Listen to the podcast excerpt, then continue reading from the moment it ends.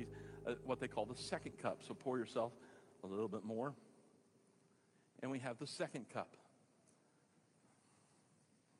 The second cup is a reminder of God's deliverance from their bondage. It's a reminder of the second theme of the gospel, that we are all plagued with sin. So we sip.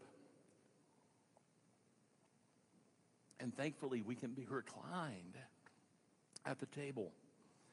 This is a time to reflect upon the great need for deliverance, and to remember that lives were sacrificed to bring about the release of God's people from the slavery of Egypt.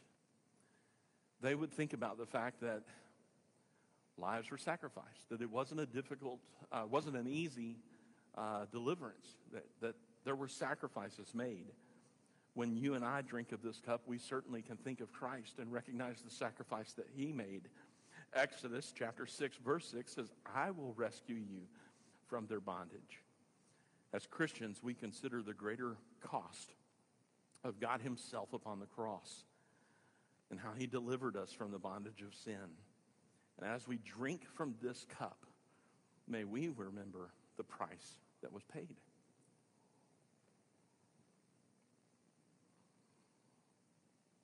Exodus chapter 12, verse 13 says, "Now the blood shall be a sign for you on the houses where you are. And when I see the blood, I will pass over you, and the plague shall not be on you to destroy you when I strike the land of Egypt." And the lamb represents the lamb whose blood marked the very houses of the children of Israel, and signifying their obedience to God's command. We who have trusted Jesus believe that Jesus is the Lamb of God. He is our Passover. And on your plate, you should have another piece. This time, it is the lamb's shank bone.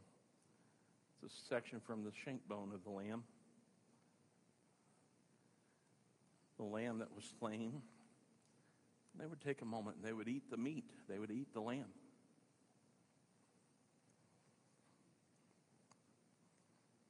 And be reminded of that sacrifice.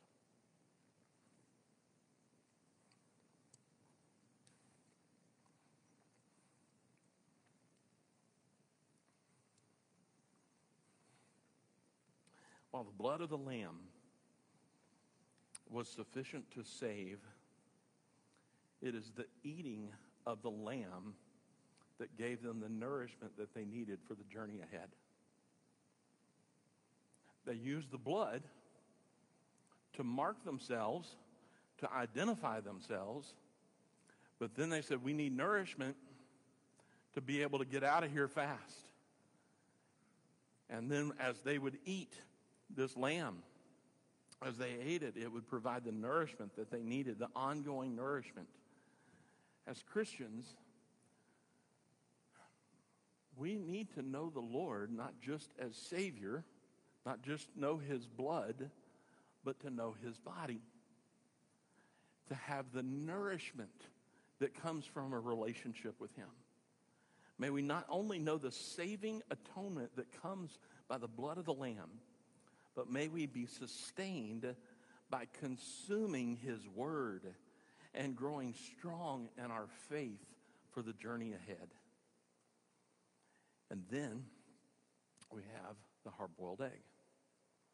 We've given you a small portion of the hard-boiled egg. The egg is a symbol of mourning.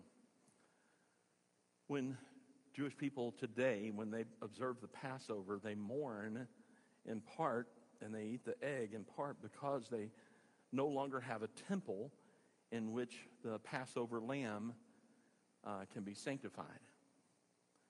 And they mourn, and they eat the egg, and it's a symbol of mourning.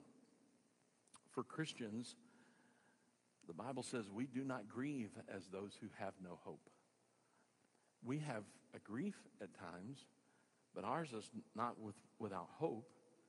The Passover Lamb of Christ was sufficient for all. So instead, we eat the egg because of our grief over those who are still in bondage to sin. We think about those who are still far away from the Lord, who don't know him and have Christ living in their temple, living within them. Christ lives within us. Our body is now the temple of Christ.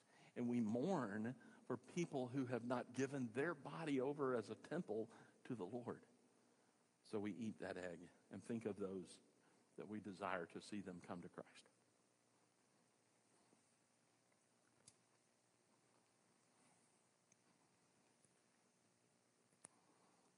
And then it's time for the afikomen.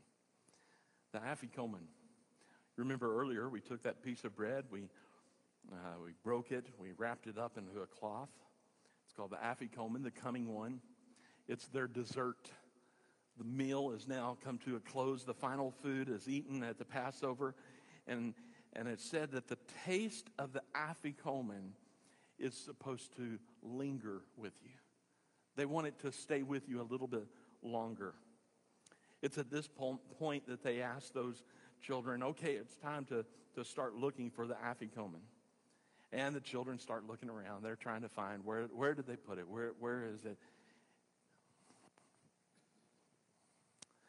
When the children find it,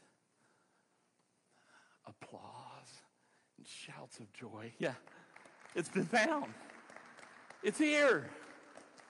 For Christians, is that not just the moment of celebration? It's we have it, the coming one. It's here. It's been found. It's here for us. And then this afikomen is opened up. Now, I don't want you to miss this. This is the moment where Jesus and his disciples began communion. This is the bread that Jesus used to institute the Lord's Supper. This is the bread. This is the piece where Jesus says, "This is my body, which was broken for you." This is that moment. Not the other bread, not all that, not the other bread that we've already had. Jesus says, this bread, this is the one. I am what? The afikomen. I am what? I am the coming one. It's when Jesus, in that moment, is saying, I am going to have my body broken. While the matzah is already a beautiful picture of the sinless life of Christ, it is the second person of the triune Godhead, Jesus Christ, whose body was broken, whose body was wrapped in a cloth, whose body was hidden and buried in a grave, and then resurrected and pictured through the afikomen. Luke 22, verse 19 says, "And he took the bread, gave thanks, and broke it, and gave it to them, saying, 'This is my body, which is broken for you. Do this in remembrance of me.'" Here's what I want us to do. You've got bread, but here's what I want you to do. I'm going to pass this around. I want you to break off a piece of it. Just pass it around till everybody can have a piece.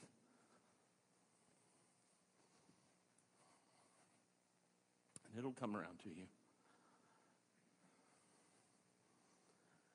May we, as that bread comes around, how beautiful, what a beautiful picture that is. May we never think of communion in the same way again. May we always think about the broken body of Jesus. May we think about the sacrifice that he made, and that he was so specific that it wasn't just any piece of bread. It wasn't the one that symbolized Abraham. It wasn't the one that symbolized Jacob. It was the very one that was a picture of himself, that was removed from the cover, removed from there, broken, wrapped again, hidden. And it's this piece of bread that we think about his broken body. So as that bread continues to come around, let's take a moment and pray and give him thanks for his broken body. God, we thank you for the broken sacrificial body of Jesus Christ. You came into this world, took on flesh. And Lord, we crucified you. We sent you to a cross, a humiliating death. Lord, you did it willingly to bring the redemption that we needed. So Lord, we thank you. We thank you for your broken